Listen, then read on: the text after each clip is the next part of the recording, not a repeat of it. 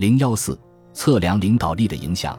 哈佛大学已故心理学家戴维·麦克莱兰发现，拥有六种或以上关键情商竞争力优势的领导者，相比缺乏这些优势的领导者要高效得多。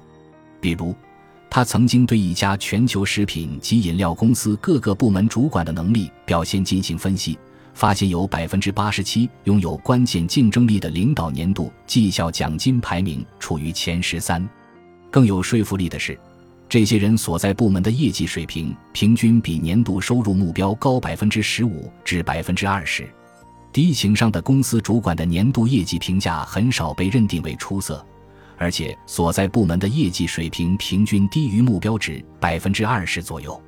通过领导风格的研究，我们对领导力与情商、组织气候与业绩之间的联系有了更加深入的认识。麦克莱兰的研究团队现为玛丽芳登和鲁斯雅葛布所领导，隶属于合益集团波士顿分部的麦克莱兰研究所。他们对数千名公司主管进行数据分析或观察，得出了特定行为及其对组织气候的影响。领导者如何激励下属？如何对变化采取主动？如何处理危机？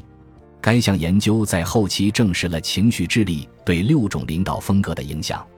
领导者自我管理和社交技巧的水平如何？领导者同理心水平是高还是低？该研究团队测量了每位主管对组织气候的直接影响范围。组织气候并不是捉摸不定的东西。心理学家乔治·利特文和罗伯特·斯特林格最早提出了组织气候的定义。该概念在后来被麦克莱兰及其研究伙伴所修正。组织气候指的是影响组织工作环境的六种关键因素：第一是组织的灵活性，即员工毫无障碍、自由创新的水平；第二是员工对组织的责任感；第三是大家设定的水平标准；第四是业绩评价的准确性以及奖励的合理性；第五是大家对任务和价值的理解清晰程度；第六是对共同目标的投入程度。每种领导风格对组织环境每个方面的影响都是可以测量的。关于组织气候对销售收益率、收入增长率、工作效率和利润率等财务指标的影响，该研究团队发现两者具有直接相关性。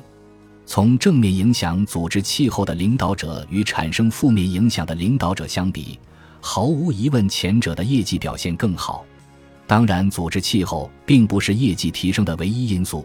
经济状况和竞争环境的关系也非常大，不过这项研究有力地证明了组织气候对业绩的贡献率将近十三，而我们往往容易忽略组织气候的影响力。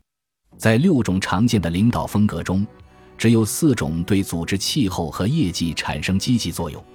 下面我们将会对每种领导风格进行逐一剖析。